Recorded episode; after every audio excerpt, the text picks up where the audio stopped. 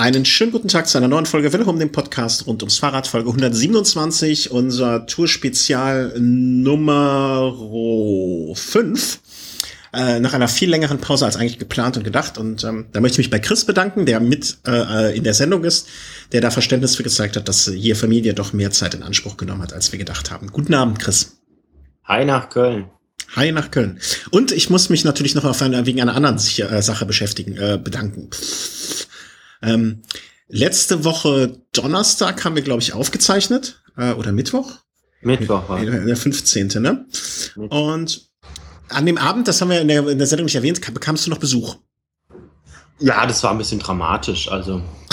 Was? Das wusste ich ja noch nicht. Ja, nee, nee, nee, der Besuch hat im Vorfeld gesagt, ja gut, vor 8 Uhr ist er nicht da, also vor 20 Uhr. Ja. Jetzt, wenn man meinen Charakter kennt, dann ist halt 20 Uhr ist 20 Uhr. 20 Uhr ist okay. Aber wenn dann. Aber welche Zeitzone 20 Uhr hattet ihr euch nicht verstanden? Nee, nee, schon mitteleuropäische Zeit. Aber wenn sich dann jemand um 19.40 Uhr meldet, nee, geht dann nicht. geht es gar nicht. Nee, da, da, da, äh, also bei jedem, also nee. Bei dir geht das nicht, das weiß ich. Das hätte ich, ich, ich wäre dann nochmal um Block gefahren so lange. Richtig. Also, sobald die Klingel vor, vor 20 Uhr betätigt wird, nee, er hat nicht geklingelt, aber ja, das gab dann ein Missverständnis. Ich war dann irgendwie noch unterwegs oder war unter der Dusche, also habe es dann halt nicht so wirklich wahrgenommen. Das hat dann so. Aber das, das muss man jetzt auch sagen, dass du extra geduscht hast, das ehrt dich ja wiederum auch. Stimmt, weil ich danach aber auch noch weg wollte. Ach so, okay. Und, und es ehrt dich natürlich noch mehr, dass du das so erwähnst, ja. Und dann äh, stand der Markus vor der Tür. Richtig, dann aber dann erst nach der Folge. Ja, und er hat ja ja, hat, war dann ein bisschen verspätet dann im Gegensatz zu verfrüht, aber ja gut, hatten da noch einen schönen Abend, sind noch schön in den Biergarten gegangen, haben ein, zwei Bier getrunken, haben noch ein paar nette Worte so ausgetauscht. Ja, und er ist dann am nächsten Tag weiter zur, ich weiß nicht, Outdoor war es, glaube ich, nach Friedrichshafen. Und du hast, äh, man muss es so sagen, du hast ihm auch wirklich mit körperlicher Gewalt gedroht, wenn er nicht bald wieder ins Podcast-Business einsteigt. Genau, ich habe ihm aus dem vierten Stock quasi über übers Geländer baumelnd habe ich ihn vor die Wahl gestellt. Entweder meine Muskeln werden schwach oder er steigt wieder ein. Oder er wird schwach. Ja. Ja, äh, äh, Chapeau, äh, du hast alles richtig gemacht. Äh, am Freitag war er dann hier. Ne? Am Freitag habe ich ihm dann noch mal hier zu, in die Mangel genommen, war aber gar nicht mehr nötig. Er hat quasi die Datei schon abgegeben äh, bei mir und ähm, sie war technisch nicht einwandfrei. Ja, er ist aus der Übung gewesen, aber wir konnten es dann wieder reparieren, was er kaputt gemacht hat und äh, dementsprechend ein neuer Velosnack. Und ich glaube, das war nicht sein letzter Auftritt. Nee. Ja, er ist jetzt also ich kann mir durchaus vorstellen, oder das hat er auch angedeutet, er hat schon Interesse daran, wieder regelmäßig da teilzuhaben. Allerdings jetzt ohne den zeitlichen Druck jetzt jede Woche oder alle zwei Wochen was machen zu können, sondern immer mal wieder, wenn er vielleicht Lust drauf hat, jetzt ohne sich unter Druck zu setzen. Genau, und das ist ja auch, ja, genau, ganz genau, ganz genau, ganz genau. Und ähm, ja, eben angedeutet, äh, wir hatten ein bisschen Zeitprobleme, was vorrangig an mir lag und ähm, entschuldige dafür, deswegen ähm, auch nicht so oft in der Tour. Aber weißt du, was ich festgestellt habe? Nächstes Jahr bei der Tour ähm, habe ich Elternzeit. Und da kann ich, also wenn es klappt, also das wäre fantastisch, richtig loslegen. Dafür ist ja die Elternzeit da. Aber äh, gehen wir jetzt zur jetzigen Tour und an diesem wunder wunderschönen Tag, weswegen später noch, äh, lassen wir die letzten Tage Revue passieren lassen, was uns so aufgefallen ist und äh, was uns geärgert hat. Und ich habe auch noch mal lange nachgedacht über dein Statement zu Froome und äh, weiß immer noch nicht so richtig, wie ich das einordnen soll, vor allen Dingen in Bezug auf die Ereignisse der letzten Tage. Aber da können wir am Ende vielleicht noch mal kurz drüber sprechen.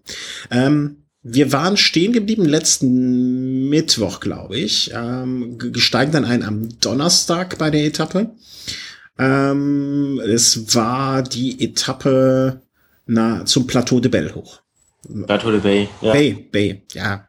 Du weißt doch, dass ich mich nur blamiere bei einer Aussprache. Ja, genau. Rodriguez zum Zweiten, also nach der Mauer von Hui, jetzt auch beim Plateau de Bay abgeräumt ja, so ein Stück weit, seitdem Froome jetzt dieses, dieses äh, gelbe Trikot sichert, äh, verkommt die Tour so ein bisschen zur Tour der Ausreißersuche. Also Team Sky hat da überhaupt keinen Bock drauf, irgendwie da nachzufahren, lässt eine Gruppe nach der nächsten einfach so ziehen. Also so ein bisschen so der ganz große Kampf der Favoriten um den Etappensieg, der geht ein Stück weit flöten. Mhm. Ist vielleicht auch so gewollt, vielleicht steht das im Computerprogramm jeden Morgen so drin. das ja Ziel gelbes Trikot, sobald das erreicht ist, Rennen erstmal beendet, aber nee. Also viele, viele Ausreißversuche in den letzten Tagen, das war ein großer Ausreißversuch. große Namen mit vorne dabei, Romain Bardet, Jakob Vogelsang, Rodriguez. Na, natürlich Namen, die jetzt alle schon ein Stück weit Rückstand hatten. Ne? Und, mhm. und sich deswegen das erlauben konnten, äh, äh, auszureißen oder auch gelassen wurden, natürlich nur. Absolut, was bei auf der Etappe noch recht interessant war, dass vorm letzten Anstieg Sepp van Marke und Kwiatkowski da einen recht großen Vorsprung noch hatten, auch aufs Hauptfeld. Also da war der Vorsprung vom Schlussanstieg, lag glaube ich etwa bei 10 Minuten. Mhm. Und die wurden dann beide sogar noch vom Hauptfeld eingefangen. Also da hat dann die Kraft nicht ganz gereicht oder die, ja, die Fahrerstärken liegen dann vielleicht auch einfach nicht so im Hochgebirge und so Rodriguez, Vogelsang, Bardet, Meintjes. Die sind dann einfach wieder vorbeigezogen. Ganz starke Leistung auch von Jan Barter, der immer auch wieder zeigt, er ist jetzt so kein reiner Zeitfahrer, sondern weiß sich da auch so im hügeligeren, gebirgigen Gelände so ein Stück weit zu wehren. Ist er Sechster geworden, also Team Bora Argon, auch nach dem Ausstieg von Dominik Nerz. Hat noch nicht ganz aufgegeben, ist jeden Tag da so ein Stück weit wieder da in Erscheinung getreten. Ansonsten zwischen den Favoriten gab es jetzt keine großen Verschiebungen. Nein, es war die die Favoriten haben sich weitestgehend egalisiert.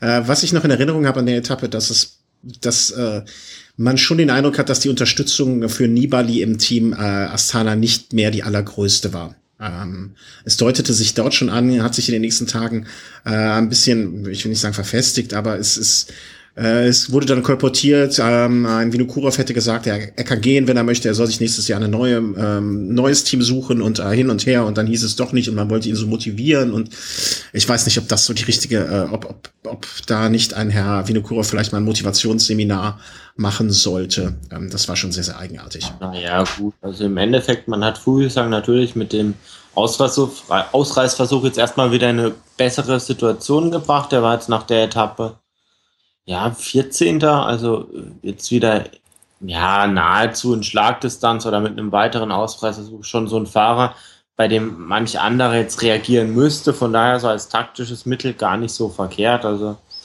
ich, ich habe das jetzt nicht so gesehen, als hätte man da Nibali jetzt da die, das Vertrauen entzogen.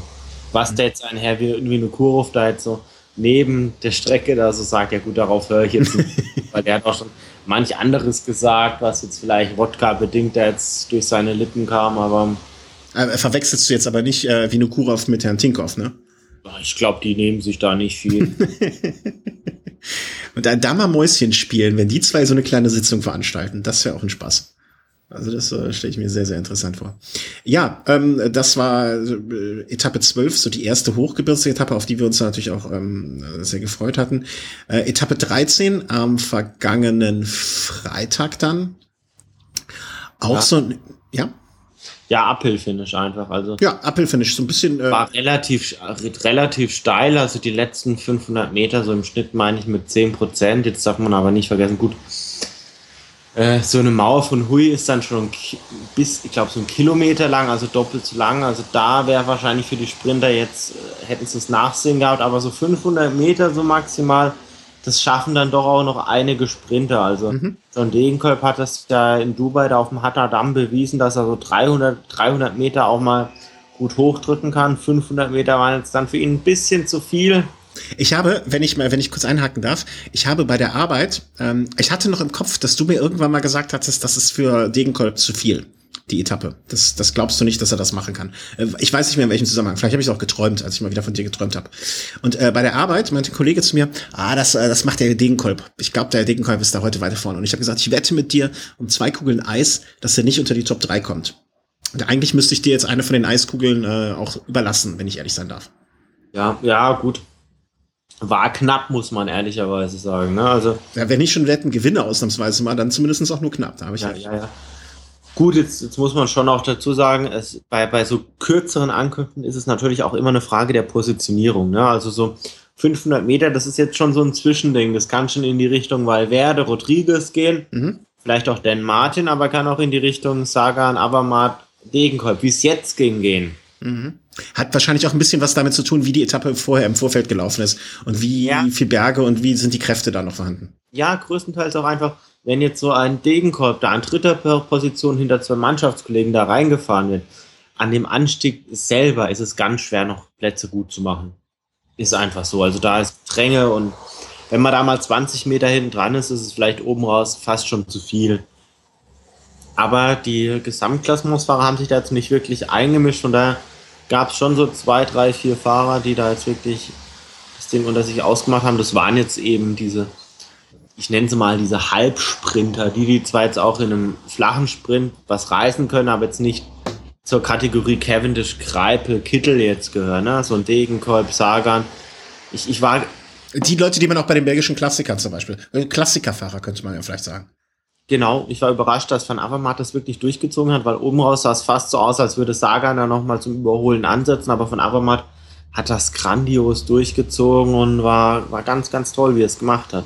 Äh, das bei Sagan, ähm, er wird der, er ist ja jetzt auch der, der ewige Zweite bei dieser ähm, Tour de France.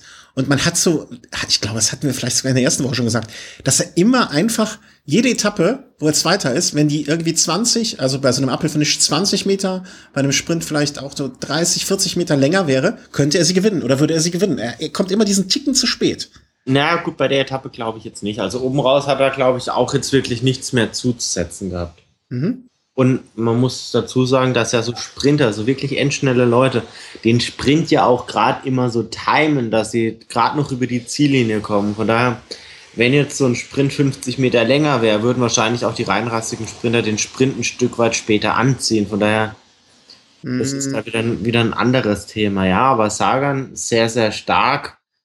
Auch auf der Etappe wieder. Du hast angesprochen, er war jetzt ein paar Mal Zweiter ja, und André Greipel hat äh, diese Woche irgendwie verumtwittert, äh, ist irgendwie so sinnge sinngemäß eine Ehre mit ihm zu fahren. Also er ist der stärkste Fahrer, äh, punktemäßig und äh, sozusagen schon im richtigen grünes Trikot definitiv auf, ich will nicht sagen aufgegeben, aber mh, hm, er rechnet da nichts mehr aus und das wäre einfach, er ist einfach saustark und hat aber zumindest bisher das Pech gehabt, keine Etappe zu gewinnen. Auch eine andere Etappe. Äh, ja, wobei, nee, ich möchte da ein bisschen reinkretschen. Also immer.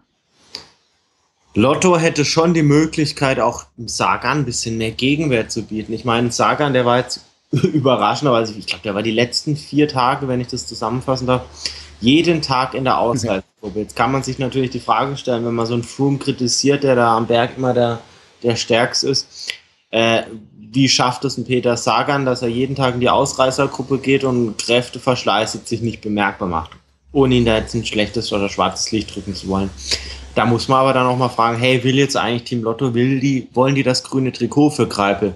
Weil wenn so ein Sagan in eine Gruppe geht, dann fahre ich da, wenn ich das grüne Trikot will, da knallhart zu. Oder, ich, oder ich schicke jeden jede, Tag. Da hole ich jede Gruppe ein, in der Peter Sagan ist. Und wenn danach eine Gruppe mit acht Leuten geht, in der er nicht ist, die lasse ich fahren. Oder ich schicke jedes Mal, wenn Sagan mit einem anderen Fahrer mit, sodass ich jeden Tag ein anderer kaputt fährt. Nein, reicht nicht weil dann kommt der Zwischensprint, den macht dann Sagan und da kann der Lottofahrer, der dabei ist, machen, was er will, hilft gar nichts.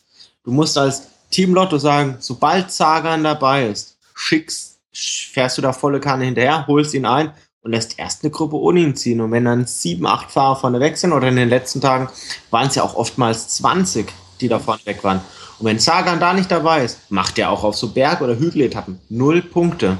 Aber dazu musst du bereit sein. Dazu ist Lotto nicht bereit. Ich weiß nicht, ob da vielleicht das Hauptaugenmerk dann doch vielleicht zu wenig auf dem grünen Trikot lag, aber mhm. damit zur Aktion den einfach fahren zu lassen, macht man es sich einfach. Klar kostet es viel Kraft, einer Gruppe mit Sagan immer hinterher zu fahren, aber wenn man da ganz strikt gleich am Anfang hat, grünes Trikot, Sagan ist dabei, fahren wir sofort nach. Mhm. Nach drei Ausreißversuchen hat er auch gar keinen Bock mehr.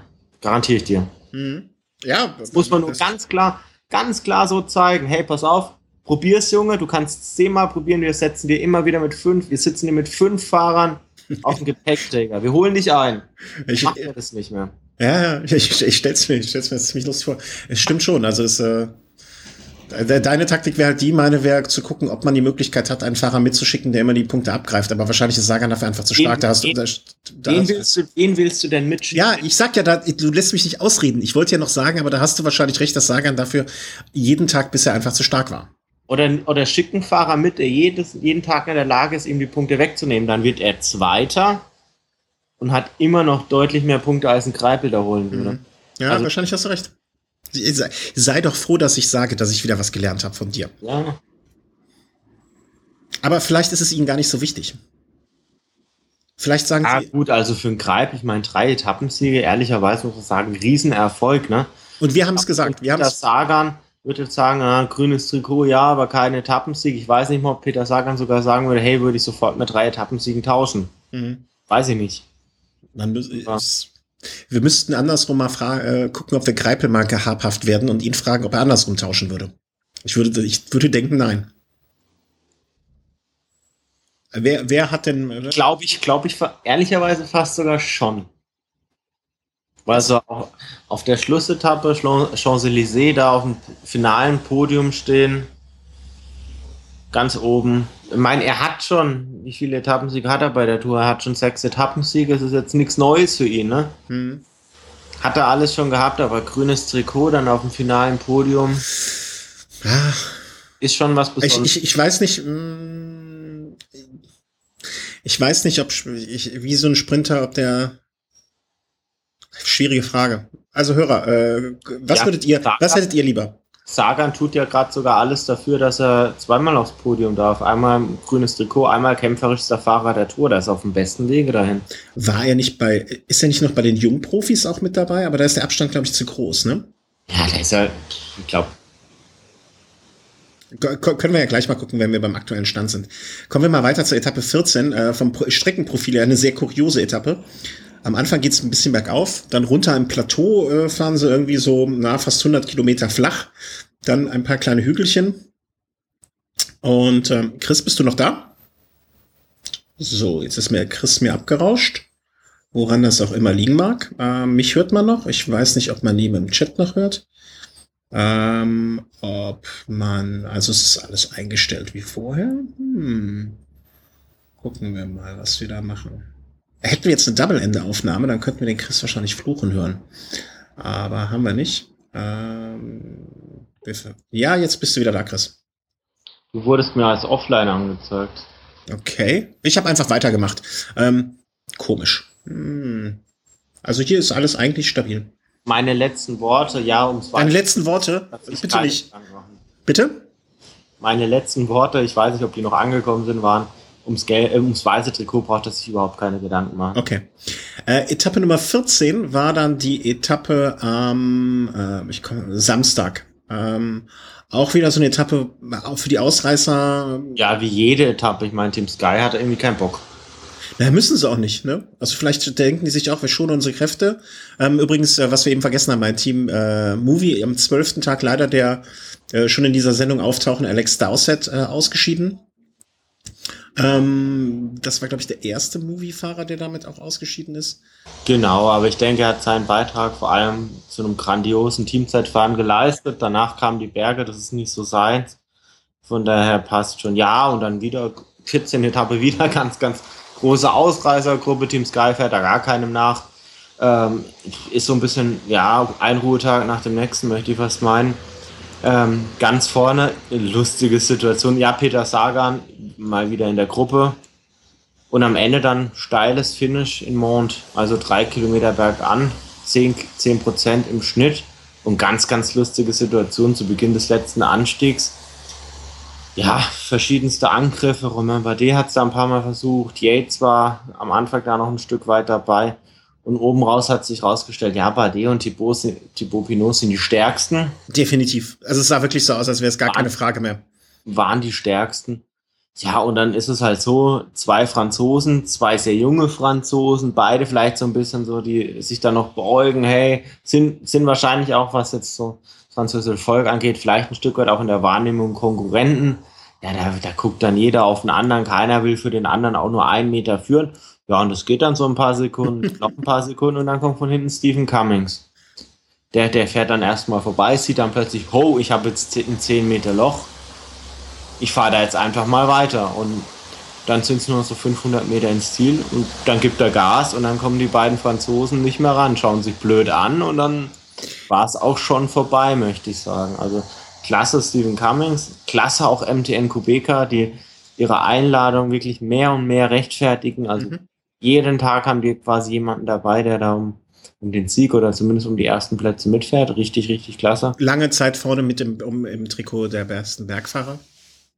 Ja, zu Beginn der Rundfahrt als hm. ja, aber das ist auch bis zur ersten wahren Bergankunft. Ja, okay, ja. das ist, gehört zur Wahrnehmung auch mit dazu, finde ich. Ne? Also das, äh, äh, dass man irgendwie, wenn man so ein Team ist, das eingeladen wird, sich da zumindest, dass man irgendwie es versucht zu rechtfertigen, auch, finde ich. Genau, und ja, hinten gab es dann zwischen den Favoriten gab es wieder einen Kampf. Nibali hat angegriffen, Contador ist mit, Quintana ist mit. Ja, am Ende Froome. Ja, ich glaube, da hat er sich keine Freunde gemacht. Also Quintana und Froome sind quasi von den Favoriten als Erster reingekommen. Froome ist dann am Ende nochmal, hat angetreten, ist nochmal gesprintet, um Quintana die letzte Sekunde abzunehmen. Ja, ob das jetzt wirklich äh, jetzt so sein muss, so diese ungeschriebenen Gesetze da ein Stück weit einfach zu verletzen. Also ja, also das war nicht eigentlich für sich wieder die ganze Aktion, weil werde dann nur wenige Sekunden dahinter, sehr stark.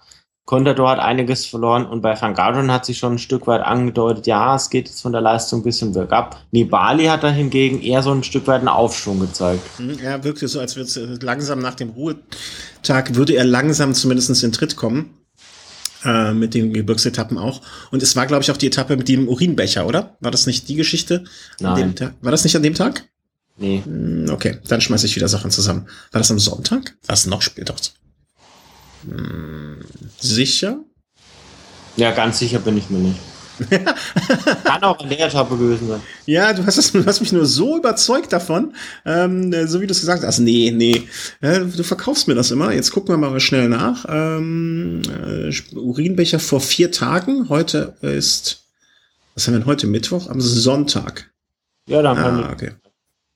Na, dann war es ja doch der andere Tag. Ja, also Froome hat sich mit diesem Absprinten in der Sekunde, damit macht man sich wirklich keine Freunde. Also es ist, äh, finde ja, ich auch als etwas, was nicht nötig ist. Aber ich meine, dass er sich keine Freunde macht, das macht er schon mit seiner ganzen Vorstellung nicht. Und ich, er sieht auch jetzt nicht so aus, als ob er unbedingt jetzt Freunde braucht. Hm.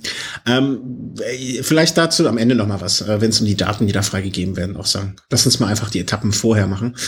Ähm, Etappe 14 war, ähm, wer, es war auch noch irgendjemand ausgestiegen. Nee, das war nicht bei Etappe 14, ähm, den ich so. Ja, Greg van Avermaet war, nee, das kam später erst, das war bei der 16. Äh, kommen wir zu Sonntag. Ähm, das war die Etappe ja, von, von Mont nach Valence. Valence, genau. Genau, also Mont aus. Die, die, am Anfang äh, recht äh, profiliert war. Groß Tempo gleich von Beginn an, deshalb einige Fahrer von Beginn an gleich ins Hintertreffen geraten. Unter anderem mal Cavendish. Es gab dann noch so 60 Kilometer vom Ziel nochmal so ein, so ein Berg der zweiten Kategorie, wo man im Vorfeld dachte, ja gut, vielleicht ähm, gibt es da vielleicht noch so ein bisschen Action. Der eine oder andere Favorit versucht vielleicht einen anderen mal so aufs also prüfen, was da noch so geht. War dann im Endeffekt nicht so. Also auf der Etappe dann auch wieder Peter Sagan in der Ausreißergruppe. Mhm. Äh, wurde dann eingeholt und gestellt und am Ende gab es einen Massensprint. Ja, kurz gesagt, Greipel, dritter, dritter Sieg, kann man, ja, also ganz starker dritter Sieg, wie ich finde. Also es war wieder sehr beeindruckend. Auch da, Sagan kam auch von ganz weit hinten, ähm, hat wieder nicht gereicht, aber Greipel war wirklich, also Greipel ist wirklich, äh, wir haben, wie gesagt, wir haben es äh, vor der, wir haben es schon beim Giro gesagt, dass wir davon ausgehen, dass er eine sehr, sehr starke Tour fährt. Wir haben es bei der Ankündigung ähm, der Tour gesagt. Zumindest in der Hinsicht hatten wir in vielerlei Hinsicht recht. Also er fährt eine sehr starke Tour. Ich würde mich sehr freuen für ihn, wenn er das noch in Paris krönen könnte. Genau. Ich sehe auch im Moment, ähm, man weiß, also außer Sagan sehe ich da keinen, der ihn schlagen könnte, wirklich. Also es sei denn, ja. Es sei denn, es, also wenn es zu einem wirklichen Sprint von den üblichen Verdächtigen kommt. Ja, dazu wird es ja höchstwahrscheinlich kommen. Ja, das meine ich ja. Ne? Wenn es dazu kommt, dann kann ich mir, wenn es, dann kann ich mir irgendwie nicht vorstellen, dass jemand anders außer Greipel oder Sagan gewinnen wird. Ja gut, da würde ich jetzt generell mal gegenhalten. Also, ja, sehr schön. Wetten wir um zwei Kugeln Eis? Also ich sag mal so, dass Greipel gewinnt, das ist, erschließt sich für mich, aber Sagan würde ich da absolut ausschließen. Also du sagst, jemand anderes als Greipel und Sagan gewinnt. Nein, nein, wie gesagt, ich sag, Greipel kann ich mir sehr gut als Sieger vorstellen, aber Sagan gar nicht. Das heißt, du sagst, es gewinnt Greipel oder ein anderer und ich sag, es gewinnt Greipel oder Sagan. Ja, also Sagan wird da nicht gewinnen. Also sagen wir mal so, Sagan hat in keinem flachen Sprint bis jetzt so die besten Beine gehabt. Warum dann am Ende? Zumal er jetzt wahrscheinlich die nächsten drei Etappen jeden Tag in der Ausreißergruppe sein wird. Ja, und, und keinen Leistungsabfall haben wird. Äh, okay, also wenn Sagan gewinnt, gewinne ich. Wenn Greipel gewinnt, gewinnen wir beide. Und wenn jemand anders gewinnt, gewinnst du. Ja, dann sagen wir dann noch so, wenn, wenn, wenn Cavendish gewinnt, gewinne ich. Und wenn Rest gewinnt, ist egal. Ah, du bist für Cavendish? Krass, den hätte ich jetzt als dritten auf der Spur gehabt, aber gedacht, der ist so schlecht. Ich bin nicht für ihn, aber ich schätze den wesentlich höher ein als den Saga. Ja, ja, klar, das meine ich ja. Also da, du, du, du, du drückst nicht die Daumen, sondern du äh, siehst ihn weiter vorne. So. Okay, okay. Ja, das ist ein fairer Deal. Äh, es geht um ein Eis. Das mit dem Fahrradputzen, das ist ja eh nichts. Ähm, ja, so wahrscheinlich noch vier oder fünf Mal. So dreckig kann ich es gar nicht machen. Ja, das geht schnell, glaub's mir. Ähm, dann sind wir schon, boah, ich komme auch mit Wochentagen durcheinander gerade. Äh, sind wir schon bei der Montagsetappe? Genau. Äh, nach Gap. Ja, Gap. Gap. Bin ich jetzt während der Dauphiné auch zweimal durchgefahren, also verkehrsmäßig. Das reinste Chaos ist jetzt nicht mega groß, das Ding, aber man braucht eine halbe Stunde, um da durchs Ort, durch den Ort durchzufahren. Das ist wirklich furchtbar. Ja, äh, um die Etappe kurz zu beschreiben war eigentlich bestimmt dadurch, dass so zehn Kilometer vom Ziel noch so ein Berg der zweiten oder ein Hügel der zweiten Kategorie war. Für mich war da klar, okay, geht eine Gruppe. Mhm. Die Gruppe ist auch gegangen. Wer war mit drin? Sagan? Sagan. Aber auch, um ein Stück weit den Blick vorauszuwerfen, auch einige Leute, die jetzt gleich heute wieder in der Gruppe waren. Also da gibt es auch immer wieder so diese üblichen Verdächtigen. Man hat jetzt bei der Etappe am Montag dann auch mal wieder einen Thomas Vöckler gesehen, der jetzt so mit seinem Team Eurocup bis jetzt noch nicht so die glücklichste Figur macht bei der, bei der Tour, muss man sagen. Also in den letzten Jahren waren sie da irgendwie doch ein Stück weit wesentlich präsenter. Die ganzen französischen Teams, finde ich, äh, sind, halten sich sehr zurück. Ja, gut, Viamos für, für Arche Dessert hat zumindest.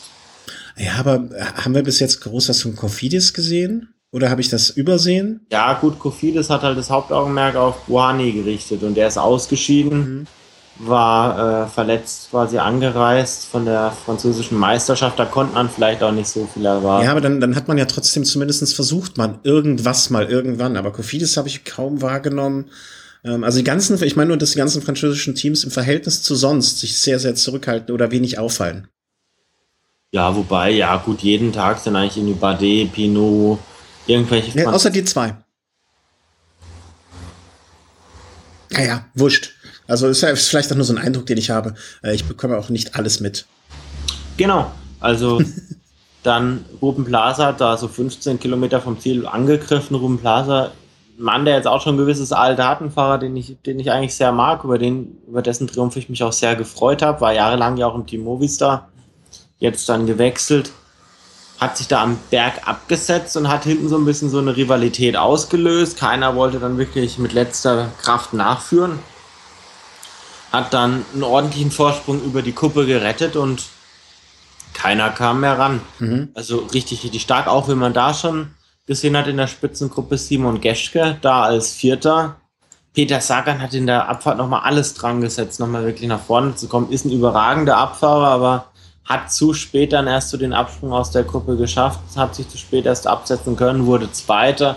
Aber anhand seiner Gestik im Ziel konnte man merken, okay, er war ein Stück weit dann schon zufrieden mit sich. Er ist sich da ja auch seiner, seiner Favoritenrolle dann ein Stück weit dann halt auch bewusst. Also mit einem Peter Sagan fährt keiner gern mit ins Ziel, weil da ist doch nicht klar. Und die äh, Ab Abfahrtskünste waren wirklich beeindruckend. Ich glaube, er kommt ja auch vom Mountainbikesport, äh, wenn ich das richtig äh, in Erinnerung habe. Oder vom, genau. vom Cross, vom Mountainbike oder Cross? Ich weiß es nicht. Auf jeden Fall, ja.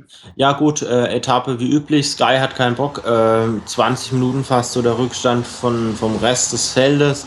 Nibali hat es nochmal kurz vor der Kuppe probiert, ist weggekommen, hat dann am Ende 30 Sekunden auf, äh, ja, auf, aufs gelbe Trikot gut gemacht. Also der Weg ging wieder zum Stück weit in die andere Richtung. Ansonsten, ja, ich weiß nicht, was ich von dieser Sky-Arbeit halten sollte. Gern Thomas hat sich noch mal kurz um eine Laterne gewickelt. Äh, das war auch, ähm, also solche sehr äh, kurios, weil er war weg und meine Frau, die die Etappe sehen konnte, erzählte mir nur, man hat die ganze Zeit nichts mehr gehört, nichts mehr gehört und dann fuhr auf einmal am Ende ins Ziel mit seinem anderen Sky-Fahrer. Also äh, hat das zum Glück schadlos überstanden. Also ich gönne ja keinem Fahrer, dass er sich durch einen Sturz ähm, da irgendwie was Böses tut. Genau, aber jetzt auch wieder ja, Man muss aber, man muss aber, wie ich finde, äh, bevor wir jetzt zur heutigen äh, wunderschönen Etappe kommen, ähm, vielleicht doch ein bisschen dann sagen, okay, wenn Sky nicht, wenn Sky es nicht nötig hat, Nachführarbeit zu leisten, weil sie in der Position sind, es nicht zu müssen, dann stelle ich mir andererseits auch die Frage, wenn ich mich jetzt so ein bisschen auf die Sky-Seite äh, werfen darf, äh, wie sind, also wenn sie in der Position sind, dann liegt es doch an den anderen Teams auch in gewisser Hinsicht, sie zu fordern. Ja, aber wie willst du die auf einer Flachetappe fordern? Okay, aber weißt du, weil du eben meintest, ja, Sky hat nicht nachgeführt, Sky ja, hat keinen Bock. Halt Sie werden halt nicht gefordert. Das ist das Ding. Im Endeffekt ist es die Überlegenheit der ersten Bergetappe. Ja. Da waren aber sie einmal überlegen und jetzt ruhen sie sich einfach auf dem Vorsprung aus und sagen, okay, jetzt macht mal ihr. Aber es sind jetzt, äh, wenn man jetzt äh, bis zum, ich, ich gehe jetzt mal einfach Stand gestern aus, ne? Wenn ich mir die Top 10 angucke, ja, dann, oder, dann oder sagen wir mal die Top 9 noch, dann ist der Abstand zum neunten keine neun Minuten. Ja, also das heißt, es ist da ein Quintana, es ist da ein Van Garderen, ähm, ein Valverde in einer sehr, sehr guten Form, der seinen Kapitän, äh, ne? Da ist Tinkoff ein Fahrer noch dabei, äh, also Contador natürlich, ne? Ein Chesing, äh, Nibali, ein Check. Da sind ja Fahr da sind ja Teams, die sich zusammenbinden, zusammen äh, raufen sollten, einfach. Ich möchte ja auch eine spannende, also ich kann mit einem Sieger Chris Froome gut leben, aber ich möchte auch eine spannende Tour und ich, ich, ich Ja gut, aber für eine spannende Tour brauchst du einen Menschen und keinen Roboter. Da, da, das ist jetzt auf einem anderen Blatt, ja, das, das kann man ja an anderer ja, Stelle diskutieren. Das, das geht mir jetzt nur. Das ist, das ist, das ist das Blatt. Nimm Chris Froome raus und du hast fünf Fahrer innerhalb von zweieinhalb Minuten. Nimm Chris Froome dazu und du hast innerhalb von drei Minuten keinen einzigen Konkurrenten. Aber warum schaffen es denn die anderen Fahrer nicht, sich in irgendeiner Form zu verbünden und gemeinsam ja, die, äh, das Team Sky? Das machen die doch. Also die greifen ja abwechselnd an, aber Chris Froome ist da. Also ich meine, Nibali hat attackiert, Valverde hat attackiert, äh, Nairo Quintana hat attackiert, Contador hat attackiert. Aber das schüttelt Froome ab. Er fährt da einfach äh, zwei, drei schnelle Pedaldrehungen mit, mit so einem Mund nach. Mhm guckt auf seinen Bildschirm und ist dann wieder zufrieden. Aber wie war das denn? Vielleicht habe ich da auch irgendwie äh, zu Zeiten eines Armstrongs zum Beispiel. Ne? Da war es doch auch so, dass war es da anders? Haben da die anderen Fahrer wenig, mehr attackiert oder habe ich einfach, äh, oder täuscht mich da der Eindruck, dass die anderen einfach weniger machen heutzutage als früher?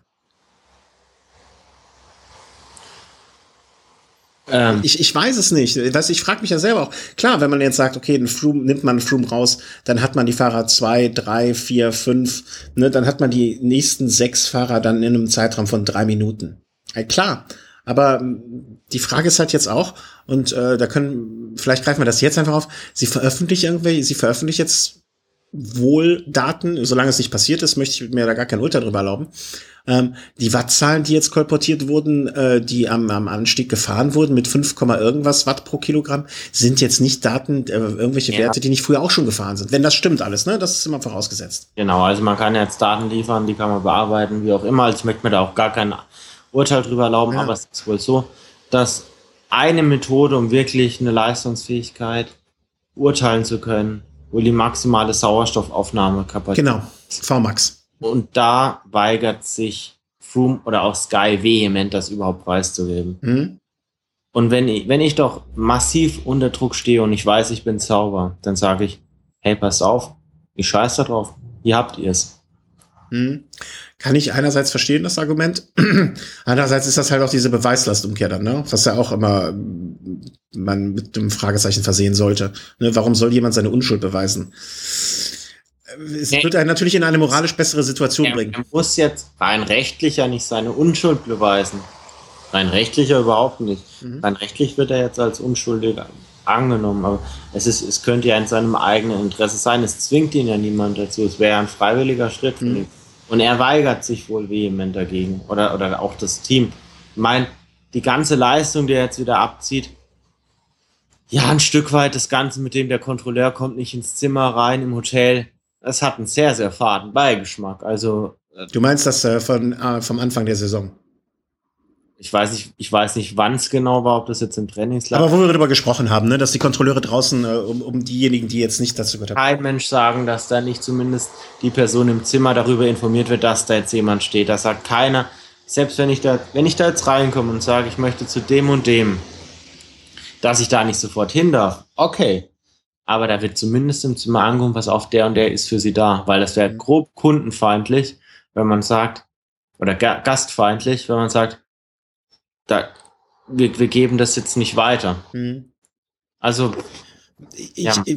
und ich würde ja so weit gehen zu sagen, in der Situation hat der Fahrer auch die Verpflichtung, dem Personal zu sagen, pass auf, ich möchte komplett umgestört sein, bitte niemand durchstellen, aber wenn, äh, ne? Also das gehört zu seinem Profijob, das sage ich ja auch immer, ne? Also wer Profi ist, der muss sich den Profiregeln unterwerfen. Und, und guck, dir, guck dir mal die Top Ten an. Ein mhm. der immer mal wieder auch was verloren hat, der es immer wieder versucht, aber halt einfach nicht wegkommt. Ein TJ van Garderen, der in den letzten Jahren immer mal wieder auch Schwächephasen hatte, der, um es jetzt vorwegzunehmen, heute aufgrund von Krankheit aus, rausgenommen, äh, raus, rausgefallen ist aus dem Plasma. Ein Valverde, der in den letzten Jahren auch immer mal wieder schwächere Tage dabei hatte und da mal viel Zeit verloren hat. Ein Contador, der den Giro hinter sich hat, bei dem man deutlich ansieht, okay, er ist nicht komplett auf der Höhe. Ja. Und du hast einen Froome, der, seitdem er da Tour de France Geschichte schreibt, jeden Tag irgendwie voll dabei ist, außer wenn es um nichts mehr geht. Mhm. Ich, ich tue mich einfach schwer. Ich habe heute äh, oder eben. Nibali kann ich auch noch dazu nennen. Nibali, der jetzt eine Schwächephase hatte zu Beginn der Tour oder auch bei den ersten Bergetappen. Ein Bauke Mollema, der auf der Ber ersten Bergetappe abgefallen ist. Ein Bag also da, da bleiben gefühlt für mich aus den aktuellen Top Ten zwei Fahrer übrig, wo ich jetzt sage, hm, das ist Garen Thomas, der jetzt plötzlich einen riesigen Schritt als Rundfahrer plötzlich gemacht hat, Team Sky. Und Chris Froome, der mal wieder ohne Schwäche ist. Hm. Äh, natürlich wirft das alles Fragezeichen auf. Ich, das Einzige, was ich ähm, immer hoffe oder du, du wirst mich wahrscheinlich dann wieder naiv äh, hinstellen, was auch völlig okay ist, aber ähm, wenn er selber sagt, ähm, wenn, wenn, wenn er selber sagt, das sagt er eigentlich schon alles. Was denn? Also wenn, wenn jemand, wenn jemand selber sagt, da, beispielsweise er nimmt nichts, dann ist das ja quasi. Nein, nein, nein. Äh, wenn er selber sagt, ähm, auf die Frage hier, äh, ich habe es gerade nochmal rausgesucht, ähm, er kennt die Betrugsgeschichte des Sports, spielt das eher der Armstrong, wenn seine Lüge nicht sogar noch größer als die Texaners, fragen ihn Walsh letzte Worte, ob seine Lüge da nicht größer wäre als die von Armstrong. Dann sagt er selber, ja, wahrscheinlich schon, wenn so etwas nochmal geschehen würde, wäre das kriminell. Aber ich weiß, dass nicht geschehen wird. Ich, ich wurde in den letzten Jahren oft genug und ähm, äh, von Radsportlern angelogen mit solchen Sachen. Ja, das heißt, wenn das jetzt gelogen wäre, es wäre natürlich keine Überraschung. Ähm, bloß ich, ich, ich möchte einfach nicht jedem Rad, jedem neuen äh, aufkommenden äh, und schnell aufkommenden Fahrer erstmal misstrauen müssen. Ja, aber die, die Entwicklung von Chris Froome war schon. Ja, das, das geht. Einzigartige vom, sag mal, vom No-Name plötzlich zum Favoriten. Das war schon. Vollkommen richtig. War ich, keine, also. Ich widerspreche dir ja nicht. Ja, aber ich möchte trotzdem, solange, ich möchte einfach nicht jedem direkt misstrauen müssen. Und ich gebe dir natürlich vollkommen recht, dass jemand, der vor Denk, fünf. Muss man auch nicht. Also ich meine, selbst die Franzosen, ne? also ich bin schon ein Anhänger von Thibaut Pinot, der kam 2012 als 22-Jähriger zur Tour, hat zwar in den ein, zwei Jahren davor schon ein bisschen was geleistet, geleistet wurde dann Zehnter, hat sogar einen Etappensieg gehabt. Im Jahr 2013 absolute Krütze. Quasi ohne jetzt wirklich da bei der Tour wieder was leisten zu können. 2014 dann der Sprung sogar aufs Podest. 2015 läuft jetzt wieder nicht ganz so gut. Man hat einfach so Tage, wo halt mal nichts geht. Das passiert einem jüngeren Fahrer noch eher als einem älteren Fahrer. Aber das hat Chris Froome nicht. Du meinst, dass die Konstanz, von, die Konstanz gegen ihn spricht? Er war von 0815-Fahrer durch und durch, von jetzt auf gleich Topfahrer, ohne Schwankungen. Sofort Topfahrer, keine Schwankungen mehr. Mhm. Und das ist unnatürlich. Die Zeit wird es zeigen. Wie gesagt, ich würde mir wünschen, äh, dass es nicht so wäre. Möglicherweise behältst du am Ende recht, ähm, aber nichtsdestotrotz möchte ich äh, einfach noch, äh, der Wunsch bleibt bestehen, dass ich nicht schon wieder belogen werde. Können wir uns darauf einigen? Ja, wurdest du doch schon. Das würde ich ja erst. Äh, du, du, meinst jetzt von einem Armstrong oder meinst du, dass ich jetzt äh, schon belogen wurde? Naja, gut, gehen wir weiter. Nee, ich weiß ja, was du meinst, aber ähm, ich, wenn ich jetzt belogen wurde, okay, dann ist das so. Dann kann ich ja beim Nachhinein kann ich dann meine Meinung über ihn ändern. Bloß ich will's halt noch nicht, äh, ich will's halt noch nicht, vielleicht will ich es noch nicht wahrhaben, das kann ja auch sein. Ne? Ähm, warten wir ab, die Zeit wird's auf jeden Fall. Ich würde mir jedenfalls wünschen, dass wenn er lügt, er definitiv dafür auch aufs Maul kriegt. Ne? Also nicht äh, falsch verstehen. Ähm, aber wie gesagt, kommen wir zu dem Schönsten heute. Ähm, Vielleicht, weil du es noch ansprechen wolltest, auf ja. der äh, hatte dann gest, äh, vorgestern dann auch Craig von Avermaet aufgegeben. Oder Ach, genau, genau, genau. Wolltest du noch erwähnen? Ja, ja, stimmt. Und da war, ähm, und heute glaube ich nicht, das war die 16. Und was ich schön finde, natürlich, äh, er hat ja nicht aufgegeben, oder? Er ist, äh, war es jetzt Krankheit? Nee, deswegen den Geburt seines ja. Kindes noch nach Hause, ne? Genau, genau. Also war im Vorfeld wohl so abgesprochen mit der Teamleitung. Ja. Sein, sein Kind sollte etwa in dem Zeitraum kommen und ursprünglich war, glaube ich, mal geplant, dass er am Ruhetag aussteigt. Ist jetzt vielleicht, vielleicht hat sich da schon was angedeutet. Da hat vielleicht sogar schon einen Tag früher raus aus der Tour. Im Nachhinein alles richtig gemacht. Er hat einen, einen Tour-Etappensieg, war jetzt vielleicht bei der Geburt seines Kindes dabei. Ich weiß nicht, ob es schon auf der Welt ist. Und Van Garderen ist jetzt eh raus, von daher, ja, ja, also durch, und ich finde, äh, das muss ich man auch mal erwähnen, ich finde sehr, sehr schön, wenn äh, Teams sowas ermöglichen. Ne? Äh, ich weiß nicht, ob ein Oleg Tinkov sowas ermöglicht hätte. Das muss man ja auch mal so sagen, finde ich. Also es macht BMC für mich eine, zu einer sympathischeren Mannschaft. Ja. ja. Also er hätte ja wahrscheinlich auch sagen können, äh, pass mal auf, ich fahre nicht mit und äh, dann in Probleme kriegen, sondern dass man sich so in der Mitte irgendwo einigen kann. Äh, schöne Sache. Und heute äh, Hippipura, Hippipura, ähm, der Mann mit dem Bart ähm, hat gewonnen. Die Etappe. Genau. Simon Geschke, wie du sagtest, gestern schon angedeutet, äh, dass er in sehr, sehr guter Form ist mit dem vierten Platz, äh, Ausreißergruppe. Und heute hat er den, äh, die Ausreißergruppe äh, auch wieder mitgestaltet und am Ende äh, war er der Letzte, der übrig geblieben ist. Genau, und ja, wieder mal Team Sky Arbeitsverweigerung, große Gruppe geht, würde wieder mal so über 20 Fahrer. Ja, kann man machen, muss man nicht. Ähm, wieder dabei Peter Sagan. ja. Ja, heute vielleicht eher so mit dem Ziel, vielleicht auch als, als Relaisstation für, Contador. für äh, Contador da zu dienen. Es hatten ja alle irgendwie ihre Fahrer weiter vorne positioniert schon. Also eigentlich verrückte Situation. Movistar hatte drei Mann vorne, Sky hatte zwei Mann vorne, Saxo hatte zwei Mann vorne. Contador hat sogar dann relativ früh im Rennen dann so Gamma zusammen mit Michael Rogers probiert wegzuspringen. Hat nicht ganz geklappt. Es war eine sehr, sehr schnelle Anfangsphase. Der ist ja noch einige Fahrer zum Opfer gefallen, unter anderem TJ van Garderen, der da relativ früh den Kontakt verloren hat, ist zwar noch mal rangekommen, aber letztendlich war er dann irgendwann auch komplett raus. Und ist dann ins Auto gestiegen. Und damit zumindest der Fahrer, der auf dem Podium lag, als dritter TJ van Garderen raus, also schon, schon ein Verlust. Ähm, für, für die Rundfahrt auch. Es hat sich ein Stück weit angedeutet. Auf den letzten selektiveren Etappen hat er immer ein bisschen mehr Zeit verloren.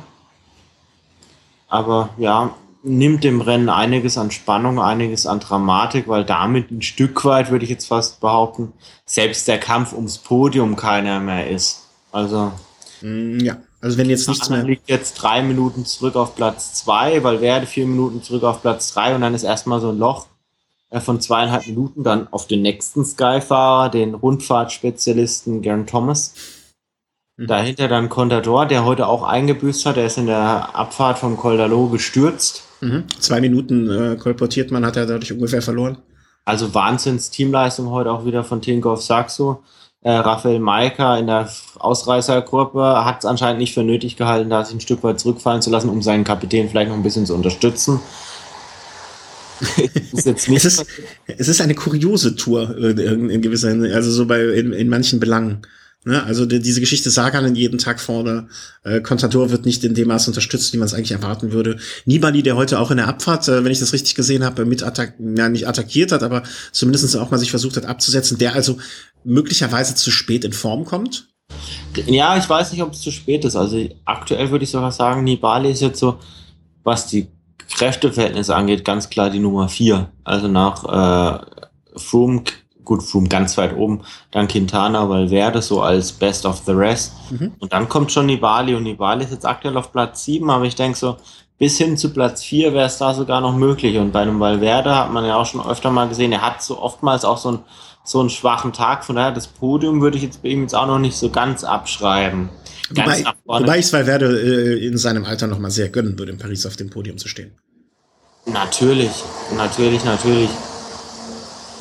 Ich würde es auch einem Quintana gönnen, die Tour zu gewinnen, aber so, so weit will jetzt mein guter, mein Geist jetzt auch nicht denken. Ja, ansonsten ja, gab es wieder einige Verschiebungen im Gesamtklassement. Also Zelensky jetzt mittlerweile auf Platz 12. Der hat heute als Zweitplatzierter einiges gut gemacht. Mhm.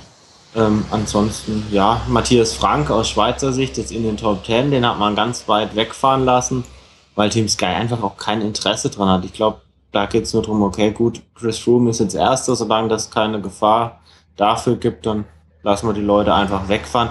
Ich finde es ein bisschen schade, weil ich denke, es hat auch immer einen besonderen Reiz, wenn die Besten auch wirklich um den, um den Sieg dann kämpfen. Ich glaube, das wird man jetzt, solange Team Sky jetzt wirklich das gelbe Trikot hat und es wird voraussichtlich bis in fünf, sechs Jahren der Fall sein, selten sehen bei Berget haben, was ich ein bisschen schade finde. Erwarten wir einfach mal ab. Also da bin ich jetzt noch nicht so pessimistisch, weil entweder, äh, entweder sie, sie haben wirklich den Superstoff, dann werden die anderen relativ schnell nachziehen, äh, oder sie haben den Superstoff, sie, äh, niemand anders wird nachziehen, aber es wird entdeckt.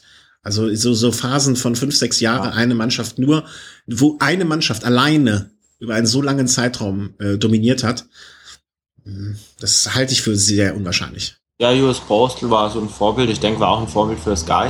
Ja, aber da, da war ja zumindestens das äh, Team Telekom äh, oft genug nah dran. Ja, also ja, das waren ja trotzdem. Ja, was, was, was ist nah dran? Also wenn Jan Ulrich Zweiter wird mit zehn Minuten Rückstand, ist das nah dran, frage ich dich. Ja, aber wir hatten, es waren ja trotzdem zu der Zeit, vielleicht aber auch, weil wir persönlich jetzt äh, mit Jan Ulrich dann eher mitfiebern konnten, es waren jetzt keine unspannenden Jahre zwischen, ich sag mal, 98 und 2005. Das stimmt, also es war spannend bis zur Aber vielleicht liegt's. Genau. Bitte? Es war spannend bis zur ersten Bergankunft, da gebe ich dir recht. Ja, danach, ja, okay, vielleicht ist es die persönliche Involviertheit dann, dass man sagt, okay, man hat danach noch mitgefiebert und mitgehofft und mitgebankt. Das mag der Unterschied sein, da, da bin ich bei dir, aber. Ähm, ja, jetzt mal das Jahr 2003 ausgenommen, war es eigentlich eine klare Sache in der Ära Armstrong.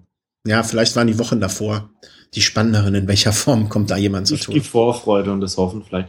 Auf der anderen Seite gut, die Untätigkeit von Team Sky eröffnet halt natürlich jetzt auch jeden Tag die Möglichkeit für Ausreißer. Und das hat Ein Ausreißer hat es heute genutzt. Ja. Und ein Ausreißer, über den wir uns sehr freuen. Von daher, die Arbeitsverweigerung von Team Sky hat heute auch was Positives.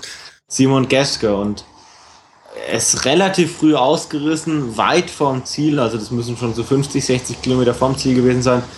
Und wenn man jetzt mal einfach die Besetzung der Gruppe anguckt, und Andrew Telensky, Top 10 bei der Vuelta schon erreicht, Rigoberto Uran schon bereits zweimal Zweiter beim Giro, Thibaut Pinot, letztjähriger Dritter der Tour de France, Nicholas Royd, schon mehrfacher Top 10 Fahrer bei Vuelta oder ich glaube sogar einmal bei der Tour, Rafael Maika, Gewinner des Bergtrikots letztes Jahr, Ryder Hesiodal, schon Gewinner des Giros. Da waren ja wirklich richtig, richtig starke Fahrer mit dabei und die haben ihn alle nicht mehr einholen können. Also richtig, richtig stark. Vor allem für mich auch noch mit dem Aspekt, ich war ja vor einigen Wochen dann sogar Bralou auf der Etappe da im Ziel gestanden, habe dann so ein bisschen so das Ziel auch gekannt und war richtig, richtig toll. Und mhm. es hat, also allein das Interview, das hat mich schon bewegt. Also da hat man Weißt du, was das Schöne ist? Darf ich kurz? Ja. Ey, du und meine Frau, ne? Ihr seid euch in vielen Sachen so ähnlich. Weil das, das war auch, was sie mir äh, per, per Nachricht geschickt hat hier. Ach, wie entzückend, er weint im Interview. Ja, genau wie du. nee, nee, Moment mal, jetzt muss ich mal was sagen. Und das ja? ist nämlich genau der Unterschied. Okay. Und Simon Geschke ist im Ziel fertig, er ist kaputt, okay. freut sich maßlos über den Sieg. Ein Chris Froome fährt mit einem 120er Pulsgefühl über die Ziele, gibt danach 0815 Interviews, ja, ist jetzt so, ist jetzt so, ist jetzt so. Und das macht auch viel, viel vom Sport, denke ich, kaputt und von der Faszination. Es ist Alejandro Valverde erinnern 2012 bei der Tour Down Under. Wirklich nicht das wichtigste Rennen der Saison. Der, der, der stand im Ziel und hat geflennt wie ein Schlosshund. Mhm. Und das habe ich bei vielen Fahrern erlebt. Ein Chris Froome, ja, Emotionen im Ziel, hm, Fehl Fehlanzeige ein Stück weit. Auch so ein Punkt, der mir bei ihm enorm fehlt. Das, ich, ich sehe natürlich auch lieber einen Geschke, der weinend ein Interview gibt, als einen Froome, der sich kaum freut. Aber was ist du bei Froome faszinieren? Also, was lässt dich so ein Stück weit zu Sympathisant für ihn sein? Also, was, was, was reizt dich an ihm? Also, die, die Leistung, dass er so überirdisch quasi jedem davonfährt, ähm, dann kannst du Bayern-Fan sein, die sind auch immer die Besten, oder Real Madrid-Fan reizt dich an ihm dieses akribischen oder dieses nee, ich, nee, ich, fahren oder was? was ich glaube, ich, ich glaube, du. Persönlichkeit, von der lässt er nicht viel durchblicken. Was reizt sich an ihm? Ähm, es ist eine gewisse Sympathie dem gesamten Team gegenüber. Und was reizt sich an, am Team? Naja, dass ich eine gewisse England-Affinität habe, weißt du. Ne, das habe ich, äh, hab ich ja nicht erst seit gestern. Ja, also es ist eine gewisse Affinität zu, äh, zu dem englischen Radsport dann auch mit. Ich fand Wiggins immer super und äh, ich bin, ich mag Knies gerne, der beim Team Sky fährt. Dass du Wiggins, wenn ich dich mal fragen darf, der fuhr ja schon relativ lange Radsport, anfänglich bei, anfänglich bei Kofidis. Seit wann hast du Wiggins denn wahrgenommen? Seit er beim Team Sky ist. Ich sag ja, ich habe eine Sympathie. Ach so, seitdem er da überragend am Berg fuhr. Ah ja, gut, okay. Nee, ich sag ja nicht, dass ich ein Fan von Froome bin. Ich sag, dass ich Sympathien für das Team Sky habe. Okay, aber also beispielsweise, du hast jetzt Wiggins genannt. Wiggins dann auch erst seit er beim Team Sky fährt, seitdem da plötzlich so als großer Fahrer mega dünner. Ich habe ihn vorher nicht wahrgenommen, ja klar. Okay. Also ein Stück weit bist du von der Leistung beeindruckt, okay? Nee, ich finde das geil. Ich finde das ganze Team Sky, wie sie die, wie sie Sachen angehen, äh, die ich was dazu gehört ja auch. Ähm, ich mag nur mal diese äh, die englischen Klamotten von dem äh, von dem Sponsor, ja, von dem Ausrüster ähm, die selber ja Radsport-Sachen machen, aber mag ich gerne. Habe selber davon mehrere Sachen, die ich gut finde. Ähm, und das gehört ja auch ein bisschen mit dann dazu für mich, dass ich eine Sympathie für das Team habe. Und nach dem Weggang oder nach dem Wegfallen ähm, vor ein paar Jahren von deutschen Fahrern, für die man vorher die Sympathien hatte, wie ein ähm, Andreas Klöden oder dem Jan Ulrich oder auch ähm, wenn man da nicht irgendwie versucht man sich natürlich äh, Sympathien hat man zu verteilen.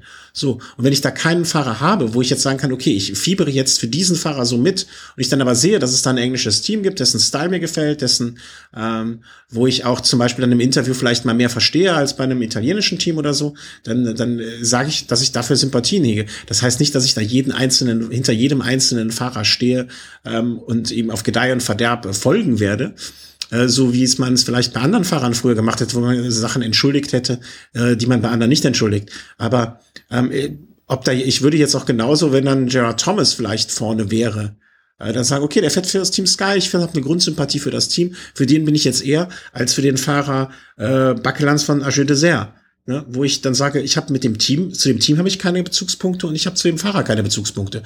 Ich kann aber genauso gut sagen, dass ich zum Beispiel ähm, den Quintana den Sieg eher gönnen würde, weil ich äh, gerne, äh, weil ich ein, gutes Fahrrad von Canyon habe, ja, mit dem ich gerne fahre schon seit vielen Jahren und Canyon sponsert äh, Movistar. Ja, ich habe jetzt zu Movistar keine Beziehung, also zu der zu der zu der Marke Movistar, also es ist ein Telekommunikationsanbieter, glaube ich. Ähm, ich habe jetzt zu Quintana auch keine große Bindung, aber ich sage, okay, ähm, die fahren auf Canyon, das ist, hat schon gewisse Sympathiepunkte, die sie mitbringen. Ja, Quintana ist bis jetzt nicht negativ bei irgendwelchen Dopingskandalen aufgefallen hat auch gewisse Sympathiepunkte, die sie mit mir mitbringen. Und Valverde mit seiner Schusseligkeit und, und, und seiner Art Rennen zu fahren, hat auch gewisse Sympathiewerte. Das heißt, ich würde auch sagen, dass ich einem Team äh, Movistar vielleicht eher den Sieg gönne als einem Team Astana. Ja, also das sind jetzt nicht, äh, ich, ich würde es nicht mit dem Maß von Phantom, wie du es für einen Valverde hattest, wie wir es mal für einen Jan Ulrich hatten oder so, gleichsetzen. Ich bin nicht so ein Fan von Froome, wie ich früher einem äh, Andreas Klöden oder Jan Ulrich die Daumen gedrückt habe. Auf keinen Fall. Ja, aber wenn ich Sympathien zu vergeben habe im Moment und keinen Fahrer habe, dem ich jetzt, wo ich jetzt echt da sitze und fest die Daumen drücke, dann ist das eher ein äh, Fahrer aus dem Team Sky als jetzt ein Fahrer aus dem Team, ähm, sagen wir zum Beispiel Astana. So, um das vielleicht mal ein bisschen zu erklären, wie ich das meine. Jetzt bin ich fast eingeschlafen. Ich denke, wir sollten weitermachen. ja, aber vielleicht habe ich jetzt ein bisschen Verständnis für meine Position äh, entwickelt. Wenn nicht bei dir, dann vielleicht bei den Hörern. Ja, das mag sein. Ich, ich, ich gebe zu, ich habe da eine recht intolerante Meinung.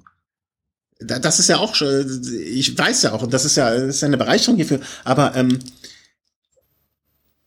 es gibt halt einfach Fahrer, wo ich sage, wenn die auch, weißt du, wenn, wenn Chris Froome einen Urinbecher abbekommt von einem, von einem ähm, Fan am, vermeintlichen Fan am Straßenrand, ähm, dann entweckt das in mir zumindestens äh, dann nicht die Haltung, ja, hat er schon irgendwie verdient, sondern eher so, das gehört sich einfach nicht. Ja, ja gut, aber das, das gilt, denke ich, also für mich auch bei jedem Fahrer, also nicht bei, genau. bei, bei irgendjemandem, sondern generell bei jedem Fahrer gilt das für mich. Also und wenn er dann im Ziel vielleicht mal, wenn er da nicht so Emotionen hat wie ein Geschke, ja, dann, dann kann ich, schiebe ich das in, ein, in einem Punkt erstmal äh, dass es, dass für ihn jetzt viele Sachen ähm, zum einen von außen, außen auf ihn reinpassen. Er steht gerade unter einem enormen Druck, gehe ich von aus. Ja, also mit der Rechtfertigung, die er machen muss und wo er sich auch keinen Gefallen tut, nicht alles offen zu legen. Aber ich glaube, er steht einfach im Moment unter enormem Druck. Und da kann er vielleicht nicht im Ziel. Hoppala. Da kann er vielleicht nicht im Ziel jetzt äh, den Enthusiasten zeigen, weil er weiß dann, äh, wenn er sich jetzt noch lachend freut und alles und weint und vor Glück und so, dass die Fragen dann noch schlimmer werden. Also ich kann da, ich, ich glaube, dass er da sehr ähm, reduziert ist und vielleicht ist es auch einfach seine Art. Ne? Also es, gibt, es gab ja auch in der Vergangenheit Fahrer, ähm, die, die exaltierter und extrovertierter waren und introvertierter. Ja, gut, ich glaube, er hat von Anfang an, ich glaube, seine neu gewonnene Stärke, woher sie auch immer kam, mhm. ähm, sehr früh auch falsch zur Schau gestellt. Also wenn ich mich da an die Tour de France 2013 erinnere, ich glaube nicht 2012, er hat 2011 bei der Vuelta völlig überraschend plötzlich von jetzt auf gleich Höchstleistungen gebracht. Bei der Tour de France 2012, ja, da, da, da ist er als Helfer eingeplant, fährt dann äh, provokant seinem Kapitän da einfach weg und so weiter. Also, da, da, da, da fehlt es mir völlig an Sympathie. 0,0. Also, ich frage mich, wie man da generell ein Stück weit auch nur Sympathie hegen kann. Wenn ich mir jetzt beispielsweise angucke, ja, ich bin voreingenommen, muss ich dazu sagen, ein Valverde, der heute in der Abfahrt vom, vom äh, Col d'Alo immer wieder guckt, hey, ist Quintana noch dran, der auf der Kupfsteinpflaster-Etappe immer guckt, hey, ist der da jetzt noch dabei, ne? Absolut, ja. Wo man immer das Gefühl hat, okay, da wird nicht gegeneinander gefahren. Und genau das Gefühl hatte man 2012 bei Froome, der da jetzt zu dem Zeitpunkt ja, okay, vielleicht hat er da, von jetzt auf gleich war er plötzlich stark und dann ist er größenwahnsinnig geworden. Und ich, ich weiß nicht, seine Frau hat dann auch so einen Twitter-Krieg eröffnet, also es lässt ihn alles noch unsympathischer wirken. Also auch für mich ist das so, so Person, also wirklich, er mag vielleicht nicht so diese kriminelle Energie haben, wie so ein Armstrong hat, aber wie, wie, es, wie er sein Leben so im Radsport auslebt, das erinnert mich sehr stark daran und dadurch, dass ich heutzutage den Radsport intensiver verfolge, als ich ihn mhm. jetzt vor 15 Jahren verfolgt habe, muss ich sagen. Also für mich der Typ No-Go. Ich bin gespannt, wie wir das alles in drei, vier, fünf Jahren bewerten. Weißt du, so wie wir jetzt, oder, oder wie wir jetzt die Zeit zwischen ähm, 98 und 2005, äh, wie wir die jetzt bewerten, aus der, aus der Distanz jetzt, äh, wie wir in zehn Jahren vielleicht darüber sprechen. Ich bin äh, wirklich gespannt. Ja, aber erklär mir doch mal, wie das geht, beispielsweise beim Team Sky, dass die Fahrer 10 Kilo Gewicht verlieren, Trittfrequenz steigt, also und ihre Kraftwerte steigern. Erklär's mir mal. Äh, ich, wenn ich das erklären könnte, würde ich nicht hier einen Podcast machen, sondern wäre Trainingsberater beim Team Bora. Ganz einfach gesagt. Ne? Ich weiß nicht, mit welchen Mitteln die arbeiten. Ich kenne ihre Trainingsmethoden nicht. Ähm, ich, ich weiß, dass wenn ich jetzt von heute auf morgen ähm, 30 Kilo Gewicht verlieren würde, ja, dann würde ich äh, ungefähr, dann würde ich vielleicht irgendwo in diesen, oder also nicht 30, aber 20 Kilo Gewicht, dann hätte ich vielleicht die körperlichen Gegebenheiten, zumindestens äh, in Bezug auf den Körperfettteil von manchen von den Fahrern. Ich weiß auch, dass ich dann, ich weiß nicht, wie sich mein Kraftverhalten ändern würde. Ich weiß nicht, ob ich meine Trittfre an meiner Trittfrequenz arbeiten könnte, um diese äh, so immens äh, zu verändern. Ja, ich, ich, ich, ich weiß nur, dass ich zum Beispiel nicht mehr vor, nicht, wünschen würde, dass ein äh, Christian Knees, den ich hier schon so oft erwähnt habe, ähm, dass der in einem äh, Team Sky da unter mit, den, mit solchen Mitteln arbeiten muss. Würde ich mir nicht wünschen, einfach weil ich mir das, äh, weil ich das ihm als Fahrer nicht wünschen würde. Aber wie gesagt, wir, wir wissen es nicht. Ja, ja gut, von Christian Knees hat man jetzt dieses Jahr auch relativ wenig. Ne? Vielleicht hat, genau, seit er mit äh, das gleiche das gleiche äh, wie bei Markus Burkhardt und ähm, helfen auf die Sprünge, ähm, ne, was wir schon gesagt haben. Genau, dass er halt als Adjutant in gewisser Hinsicht mit äh, Wiggins verbunden war und äh, deswegen nach Wiggins weggang. Äh, vielleicht sagt er auch, ich möchte mit dem, was da passiert, jetzt nichts zu tun haben. Ne, vielleicht sagen das auch andere Fahrer und werden da jetzt langsam aussortiert und äh, weil sie damit nichts zu tun haben möchten, was da passiert. Kann ja durchaus sein. Äh, möchte ich ja gar nicht bestreiten. Nur im Moment, äh, die, die Indizien, die du äh, oder die vorgebracht werden, sind natürlich da. Ne, bloß ich, ich, ich will da einfach nur, ich möchte es einfach bewiesen haben dann. Ne, und es ist äh, klar, dass dieser Gewichtsverlust für einen Außenstehenden äh, mit Sicherheit grenzender Wahrscheinlichkeit schlimm aussieht. Aber es gibt ja auch einen Rasmussen, der vor etlichen Jahren nicht irgendwie anders aussah. Ja, das war auch ein reiner, es war auch ein reiner Bergfahrer. Der ist, der ist die Berge hochgeflogen und im Zeitfahren hat er sich aufs Maul gelegt oder hat etliche Minuten verloren. Yeah. Das Interessante jetzt bei den ganz, ganz leichten ist ja, dass ein Wiggins plötzlich die Berge hochgeflogen ist und sich im Zeitfahren sogar noch verbessert hat. Ja, ja, ich, ich, ich meinte es nur jetzt in Bezug auf die Statur. Ne, das ist ja damals. Dass Bergfahrer schon immer sehr, sehr leicht waren, das ist klar, aber dass man plötzlich ähm, Bergfahrer werden kann, ohne die Zeitfahr, äh, ohne im Zeitfahren schlechter zu werden und sich sogar noch zu verbessern, das war mir neu. Ja, und vielleicht haben die äh, Leute oder gibt es mit heutigen Trainingsmethoden, ich weiß nicht, was Doc Ferrari dazu sagt. Stell dir vor, wir haben ja in Berlin, oder ich war jetzt nicht dabei, aber zumindest Markus war vor Ort, Christoph Strasser. Genau. Vielleicht der beste Langstreckenradfahrer aktuell oder ziemlich ja. sicher. Ja. Stell dir vor, der nimmt 20 Kilo ab, mhm. fährt plötzlich bei der Tour de France um den Sieg mit und fährt sogar noch schneller das Race of America, oder Race Across America. Was würdest du dir dann denken? Ich, ich würde jetzt erstmal deswegen nicht per se davon ausgehen, dass er gedopt hat. Also äh, ich glaube, dass die, Langzeit, die Langstreckenbelastung jetzt nochmal eine andere ist, weil es da daran geht, dass er Reserven angreifen muss. Ja, wenn du eine, wenn eine Langstrecke fährt. Eine Tour ist auch eine Ausdauerbelastung. Ja, aber da, das ist eine andere Art der Belastung. Ich glaube nicht, dass eine Strasser bei der Tour in irgendeiner Art und Weise eine Rolle spielen würde, weil er von der Konstitution her ein anderer Fahrer ist als äh, und ich würde andersrum auch nicht denken, dass ein Froome oder ein Quintana oder ein Contador bei einem Race Across America irgendeine Chance hätte. Ich glaube, das sind zwei so grundsätzlich verschiedene ähm, Dinge, die man nicht in einen Topf werfen kann. Das genau, du brauchst für eine gewisse Ausdauerleistung brauchst du einfach Substanz. Mhm. Darauf können wir uns ja verständigen. Ja, klar. Und für ein 60 Kilometer Zeitfahren brauchst du im Regelfall auch eine gewisse Substanz. Ja, Deshalb aber sind ja diese vermeintlichen Bergfahrer, nehmen jetzt einen Rodriguez, nehmen vielleicht auch mal einen, einen Quintana oder so, deshalb sind die da im Regelfall ein Stück weit schlechter. Aber dass dann halt ein Froome oder ein Wiggins war für mich das Extrembeispiel. Mhm. Der, der war früher ein recht guter Zeitfahrer, das muss man schon sagen. Er war kein Weltklasse-Zeitfahrer. Also er war jetzt nie bei einer Zeitfahrer-WM da wirklich richtig, richtig stark im Vorfeld. Plötzlich von jetzt auf gleich ist so jemand in der Lage, Zeitfahr-Olympiasieger, Zeitfahr-Weltmeister zu werden und das sogar und dann sogar noch die Tour zu gewinnen. Also er wird etliches leichter und steigert noch seine Zeitfahrqualitäten. Mit rechten Dingen kann es nicht zugehen, meine Meinung. Hm. Äh, und ich sage, solange nicht das Gegenteil ist, muss ich das oder will ich das erstmal glauben. Und ähm, natürlich gebe ich dir recht bei den Indizien, ja, die da äh, ähm, komisch sind. Aber gab es nicht auch ich, über, ich suche jetzt händeringend nach Beispielen, wo Fahrer in der Vergangenheit deutlich Gewicht gemacht haben, deutlich Gewicht verloren haben und trotzdem keine, keine Qualität eingebüßt haben. Also Jan Ulrich war ja in den Jahren, wo er mal dünn angetreten ist, ähm, auch nicht deut deutlich schlechter als in den dicken Jahren. Mal so vereinfacht gesagt. Das war vielleicht auch eine andere Zeit und da wurde mit unterschiedlichen Stoffen noch experimentiert und hantiert als heute. Aber weißt du, solange, solange es nicht bewiesen ist, lasse ich mir einfach da nicht den Spaß daran verderben. Ich finde ich. Also quasi, du bist dann auch so jemand, du, du ja. ja, laut der Kirche war ja auch, dass die Welt quasi eine Kugel ist, sehr, sehr lange nicht zu beweisen, weil es ja, wurde einfach. Also. Aber da wurde von vornherein, da hat es schon sehr viele Leute gegeben, die, äh, die vorher einen Beweis erbracht haben. Und solange, weißt du, so, aber solange kein Beweis erbracht ist, es gab ja vorher keine andere Meinung. Ne, wenn du bei dem Kirchenbeispiel bist. Die Welt ist eine Scheibe, wurde gesagt, bis das Gegenteil bewiesen wurde. Ja, wenn du aber die, die Beweiserbringung auch aktiv verhinderst, indem du dich einfach in, in gewissen Situationen einfach nicht der, der Beweisführung stellst, indem du einfach. Naja, das sind halt Indizien, ne? Also, dass ich, dass du jetzt sagst, okay, ein dünner Fahrer, der beim Zeitfahren ähm, besser wird, das gibt's halt nicht, das geht nicht. Ähm, aber das, das geht nicht, also es, es ist halt kein Beweis dafür, dass er gedopt hat.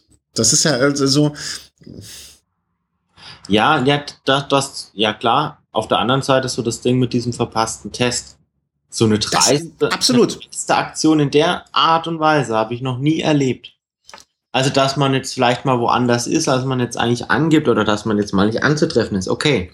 Mhm. Ja. Aber das muss für mich eine aktive Verweigerung fast gewesen sein, weil kein Hotel lässt dich nicht rein. Und da, da bin ich, das habe ich schon damals gesagt, bin ich vollkommen deiner Meinung. Das darf sich ein Sportler nicht leisten. Und dann stellt sich da als nächstes die Frage, warum lässt er sich nicht drauf ein? Und da gibt es für mich nicht wirklich viele, viele Antworten auf die Frage. Ah, auch, bin ich auch völlig bei dir. Das sind alles Indizien, die das, die ein dunkles Licht auf diesen Toursieg werfen. Äh, Danke, ein dunkles Licht, ein Schatten auf den Toursieg wirft. Ja, äh, unterschreibe ich dir sofort. Aber es ist kein Beweis erbracht. Ich würde jetzt, äh, Stand heute, ja, nachdem, nach der Geschichte mit dem, ähm, mit dem, mit dem, ähm, mit dem verpassten Test, dass die VMAX ähm, Daten nicht veröffentlicht werden und und und. Ähm, ich, ich bin dafür, dass diese Daten, äh, alle möglichen zur Verfügung stellbaren Daten einfach von allen Fahrern offengelegt werden. Das bin ich vollkommen für. Ich fände es auch interessant, einfach solche Sachen zu wissen. Ne? Also ich möchte, dass der Quintana, äh, Contador, auf jeden Fall, es sollen so viele Daten wie möglich veröffentlicht werden. Bin ich vollkommen bei dir. Äh, von allen Fahrern, das, das soll mit äh, von allen Fahrern gleicher Stand, alle Daten veröffentlicht werden, da kann man sich das anschauen. Und äh, wir sind ja auch Freunde von Zahlen, ne? Wir hätten da bestimmt Spaß daran, das zu diskutieren und durchzugucken. Habe ich kein Verständnis für, dass er das nicht veröffentlichen will. Ja, unterschreibe ich dir. Die Geschichte mit dem Misstest ist etwas, das sich ein Profisportler nicht erlauben darf. Bin ich auch völlig deiner Meinung. Jeder Sport Profisportler äh, sollte zu jeder Zeit für einen Profi, für einen Dopingtest zur Verfügung stehen. Äh, Wettkampf, Training, Auszeit, egal, wann immer. Ja, nee, immer bin ich jetzt auch ein Stück. Also man muss jetzt schon noch aufpassen, dass man jetzt die, die Fahrer jetzt nicht in, in ihren Freiheitsrechten jetzt zu sehr einschränkt. Wenn man es gerade mal mit anderen Sportarten vergleicht, ist es schon. Ja, ja, ich meine damit Profisportler, Profisportler aber, generell. Aber wenn man, wenn man diese Regeln hat, dann muss man es auch so durchführen können. Absolut, bin ich, bin ich bei dir. Dann muss man vielleicht auch sagen, hey, pass auf, wenn wir jemanden antreffen und der verweigert die die Dopingprobe. Dann ist sofort Sperre, vielleicht auch mal drei Monate. Erst, vielleicht erstmal so ja. kleiner Denkzettel, weil im Endeffekt wird da jetzt nur auf billige Art oder wurde auf billige Art und Weise versucht, die Schuld von sich selbst aufs Hotelpersonal umzuwälzen. Es, Im Endeffekt ist es ja so. Äh, wir waren nicht da, aber äh, bin ich bei dir auch. Äh, klar, wenn jemand einen Test verweigert, wird er für ein halbes Jahr, ein halbes Jahr, ein Jahr, keine Ahnung. Ne, ist ja jetzt auch erstmal, äh, oder eine, eine, eine, eine Hierarchie, das gesagt wird, okay, beim ersten Mal zwei Monate, beim zweiten Mal ein halbes Jahr und, ne, also, äh, völlig deiner Meinung ich sag nur, oder ich, ich, äh, da wir waren in dieser Situation nicht dabei, äh, wenn er geschickt genug war, es auf das Hotelpersonal umzuwälzen, ja, oder dass die sozusagen äh, für dieses Vergehen in Anführungszeichen äh, verantwortlich gemacht wurden. Okay, dann hast du halt Pech gehabt. Ne? Die Frage ist dann halt, wo ist ein Entziehen? Äh, wo fängt das? Ich entziehe mich dem Test. Wo verweigere ich den Test? Wo hört das eine? An, fängt das eine an? Hört das andere auf? Das, ich ich habe schon wieder Angst vor endlosen Diskussionen, die dann vor irgendwelchen Gerichten geklärt werden müssen. Aber im Prinzip oder von der Idee her bin ich da ähm, völlig deiner Meinung. Ähm, weil, äh, und ich finde auch, gerade der Radsport sollte eine Vorbildfunktion haben, weil äh, der Radsport hat sich in eine Position gegeben, da wenig auf andere zeigen zu dürfen, sondern dann vielleicht mit einer Vorreiterrolle auch gegenüber anderen Profisportarten, äh, Sport, Sportarten, mein Gott, agieren sollte. Ja? Aber solange, äh, solange man ihm jetzt nicht, äh, also, und ich würde ihm raten dazu, so viel Daten wie möglich zu veröffentlichen, ne? Aber es ist halt kein Beweis erbracht. Es ist kein Beweis, dass er der schnell, der, der, der Beweis, er ist im Moment in vielen Bereichen der schnellste, äh, reicht nicht aus, äh, um daraus zu schließen, dass er der gedopteste ist. Der gedopteste, ja, so weit würde ich jetzt auch nicht gehen, also, aber ja, also zusammengefasst, ich habe deutliche Zweifel, ob alles sauber bei ihm. Ah, dass das, äh, dass ich da zweifelsfrei bin, äh, wirst du von mir auch nicht hören. Natürlich. Jeder, der schon ein paar Jahre Rad, aber jeder, der schon ein paar Jahre Radsport äh, sich anschaut, ja, der weiß ja auch, dass es, äh, da, dass da Zweifel bei den allen in den Top Ten angebracht sind. Je, bei jedem auf gewisser Hinsicht mehr und gewisser Hinsicht weniger. Aber dass da, dass da die allermeisten, ein Contador, der jahrelang der mit einem Rasmussen, äh, der unter kuriosesten Umständen gefahren ist. Ein Contador, der jetzt immer noch äh, seit wie vielen Jahren schon in den Top Ten rumfährt. Ja, und jetzt auch wieder unter den, was ist er gerade, ähm, um mal kurz das Gesamttableau auch nach dieser 16. Etappe zu erwähnen, der jetzt auch Fünfter ist, nachdem er schon den Giro äh, in den Beinen hat. Der heute mit dem Sturz, wäre wär er nicht gestürzt, wäre er jetzt, was wäre er wahrscheinlich mh, mm, Vierter. Vierter. Genau, der jetzt auch Giro und Tour unter den Top 5 beendet. Das, das wirft bei mir genauso Fragezeichen auf ja, es gab halt, denke ich mal, in den vergangenen Jahren gab es schon Fahrer, die wurden gesperrt, ohne dass sie jemals positiv getestet wurden. Ja? Ja, natürlich, weil Werde wurde nie positiv getestet. Nicht einmal. Was war das, weswegen er gesperrt wurde? Also es war. Weil ein Beutel bei Fuentes von ihm gefunden ja, wurde. Ja, genau. Finde ich nicht gut. Äh, nicht richtig. Er wurde nie positiv getestet. Also man konnte ihm nie nachweisen, ja, bin ich, dass er überhaupt mal positiv war. Bin ich, äh, finde ich auch nicht gut. Klar. Aber weißt du, es, gibt halt bei jedem irgendwie, die da vorne unterwegs sind, behaupte ich jetzt mal, gibt es äh, die ein oder andere mehr oder weniger große äh, großes Fragezeichen, was dahinter steht. Ja? Und ähm, das dann nur, weil, in Anführungszeichen nur, weil Froome so weit vorne ist, ähm, mit äh, alle auf ihn nur zeigen und dann äh, nicht hinterfragen. Weißt du, man könnte das gleiche Argument jetzt auch bringen, was vor der Tour ja auch schon einem Quintada vorgeworfen wurde. Er entzieht sich und ähm, äh, er macht da sein eigenes Ding in Kolumbien. Alles, was er dazu gesagt hat, war vollkommen richtig. Ne? Ich brauche meine Familie, ich brauche meinen Rückhalt, ich lebe hier in der Höhe und das lebe ich schon immer und so weiter und so fort. Alles gute Argumente. Ne? Aber da könnte man, wenn man böse wäre, auch sagen, hm, naja. Es gibt, es gibt auch Dopingkontrolleure in Südamerika, so ist es jetzt nicht. Ja, ja, ja, ich sag ja nur, das, wie er reagiert hat und was er gesagt hat, finde ich auch vollkommen richtig und in Ordnung. Und in Südamerika trainieren muss nicht immer was Positives sein. Betancourt hatte damals 10 Kilo sich angefuttert und damit wäre er mit die, Sicherheit nicht äh, Ja, die Gefahr, die sie sich aussetzen, da, da wurde doch auch das Rad geklaut. Ja, der wurde vom Rad geholt und das Rad wurde bei irgendjemandem geklaut. Äh, alles, alles Sachen, wo ich äh, sage, okay, das, das muss man von der einen Seite und von der anderen Seite belassen. Ich tue mich nur schwer damit bloß, weil er so stark ist im Vergleich zu den anderen. Dann zu sagen, es muss, diese Leistung muss gedopt erbracht sein. Vielleicht hat Team Sky auch den Rest einfach gekauft mit ihrem vielen Geld. Hm, glaube ich nicht. Nee, glaube ich auch nicht. ich glaube es auch nicht. Äh, klar, weil Werde hat viele Kindermünder zu stopfen. Ja, ein, ein Contador muss sich noch wieder bei der Schnitzelindustrie einkaufen und Quintana muss wahrscheinlich die äh, Förderung der Fahrräder für den Schulweg äh, viel Geld abdrücken. Klar, aber ich, ich freue mich auf jeden Fall darauf, mit dir in zehn Jahren bei einem Bier und unseren beiden kleinen Kindern äh, oder dein, meiner großen und schon deiner kleinen vielleicht ähm, zu diskutieren, was war vor zehn Jahren. Weil davon lebt es ja auch. Sonst hätten wir nichts zu erzählen. Gut, das ist jetzt ein bisschen ausgeufert, das Ganze, was jetzt so die Doping-Probleme Ja, aber dafür haben wir, dafür sind wir ja Podcast und keine Fernsehsendung, die in ja, Zeit. Ich möchte mich da jetzt auch ein bisschen entschuldigen, dass es jetzt so in diese Richtung abgedriftet ist. Quatsch. dafür sind wir doch hier. Also wir, wurde France jetzt an sich jetzt nur noch relativ wenig zu tun. Ja, aber die fahren auch bei der Tour. Ja. Nee, nee, du brauchst dich hier nicht entschuldigen. Entschuldigen fangen wir gar nicht mehr erst an. Generelles Problem jetzt eher. Und ich, ja, vielleicht hat man es gemerkt, ich rede mich da ein Stück weit, wenn es gewisse Themen angeht, ein bisschen in Rage. Ja, aber ist ja nicht schlimm. Ja. Dafür machen wir das doch. Aber finden wir jetzt mal vielleicht auch noch mal so den... Den schönen Abschluss, Simon Geschke, hip hip hurra. Hip hip hurra, genau. Ganz, ganz stark, wie gesagt, mega sympathisch im Interview, also richtig, richtig klasse. Ich stehe ja irgendwie so ein bisschen drauf, wenn jemand dann auch Emotionen zeigt, dann so am Ende, wirklich. Also finde ich, finde ich immer nochmal richtig, richtig bewegend. Hat mir echt gefallen. Und ja, gut, war jetzt aber allerdings auch jetzt erst die erste erste Bergetappe in den Alpen, da kommen ja jetzt noch drei. Glaubst du? Noch äh, zwei. Noch zwei zumindest. Oder warte mal, warte mal. Warte mal, Donnerstag, Freitag, drei. Samstag. Drei. drei. Ja, mit dem Rechnen hattest du es noch nie so, ne? Ähm, glaubst du denn, also du hast eben schon gesagt, das Podium ist zementiert. Ähm, ich würde es mir wünschen, falls es zementiert wäre, weil ich einem Werde auch, nachdem er es ja letztes Jahr dann noch so auf, auf dem letzten Drücker verpasst hat, würde ich es ihm schon nochmal gönnen, mit 35 dann nochmal aufs Tourpodium. Noch dazu mit seinen Mannschaftskollegen. Also es wäre wär schon eine richtig klasse Sache. Also ich meine, aufs Tourpodium wird er auf jeden Fall kommen. Aktuell denke ich, wenn er nicht ausscheidet, Team Movistar ist in der Mannschaftswertung ganz vorne. Aber würde ich ihm schon gönnen. Und wenn man halt mal auf die Karriere zurückblickt, der ist jetzt seit 2003, 2003 war er, war er Dritter bei der Vuelta. Das sind jetzt zwölf Jahre. Zwölf Jahre absolute Weltklasse.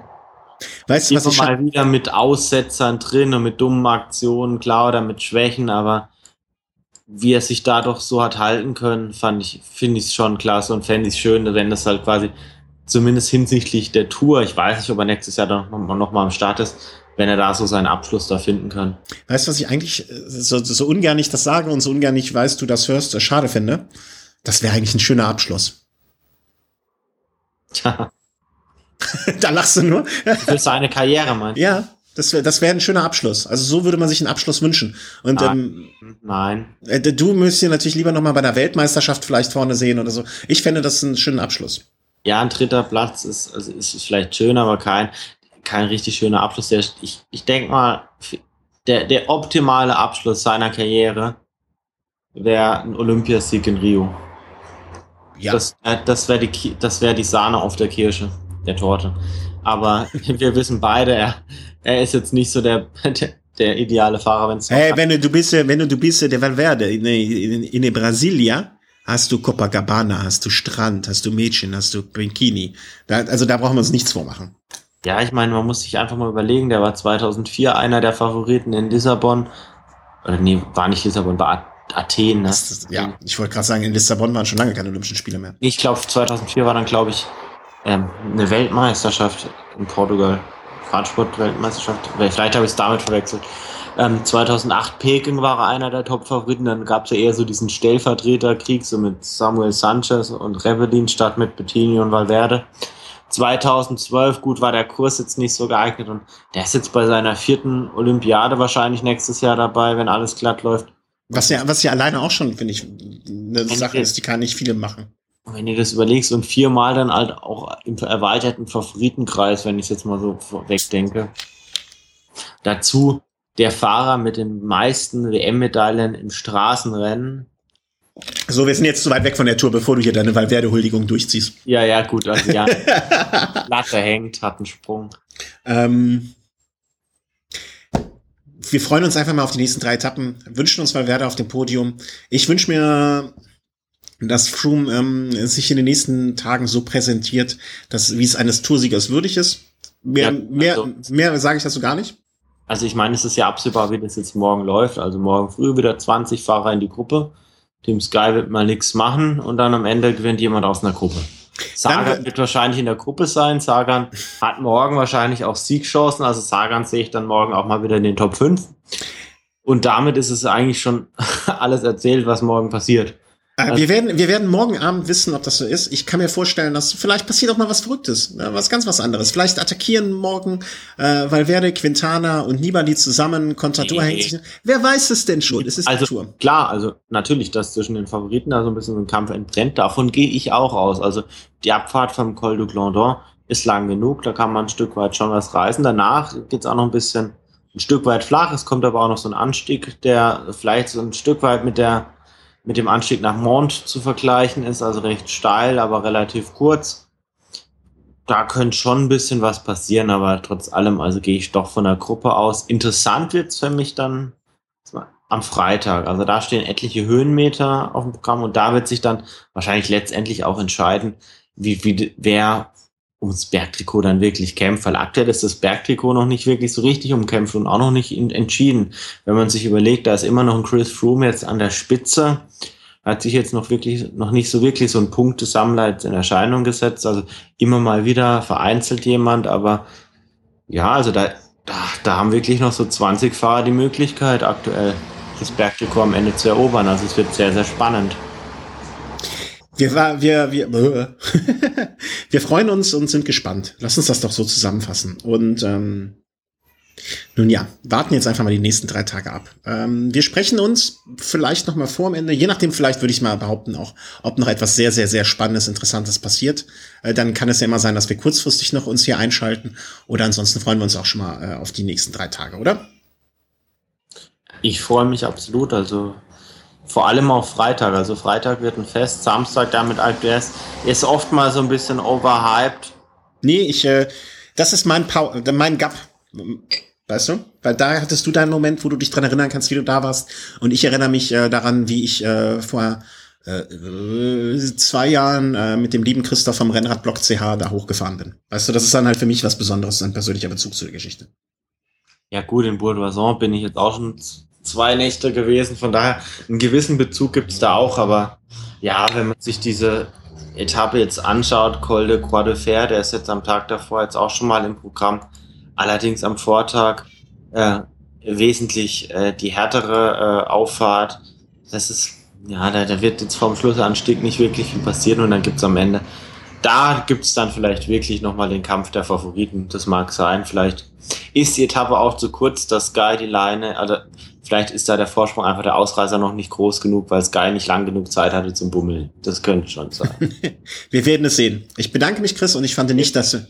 Wir werden es erleben, genau. Und ich fand nicht, dass du dich entschuldigen musst und dass es zu ausufernd war. Das noch am Rande. Äh, vielen Dank fürs Zuhören. Ähm, vielen Dank für eure Aufmerksamkeit. Habt äh, vor allen Dingen auch ganz viel Spaß noch bei der Tour. Äh, wir werden ihn haben, so oder so. Und äh, wir hören uns in Kürze. Und äh, danke, Markus, für dein Comeback. Tschüss. Ciao, ciao.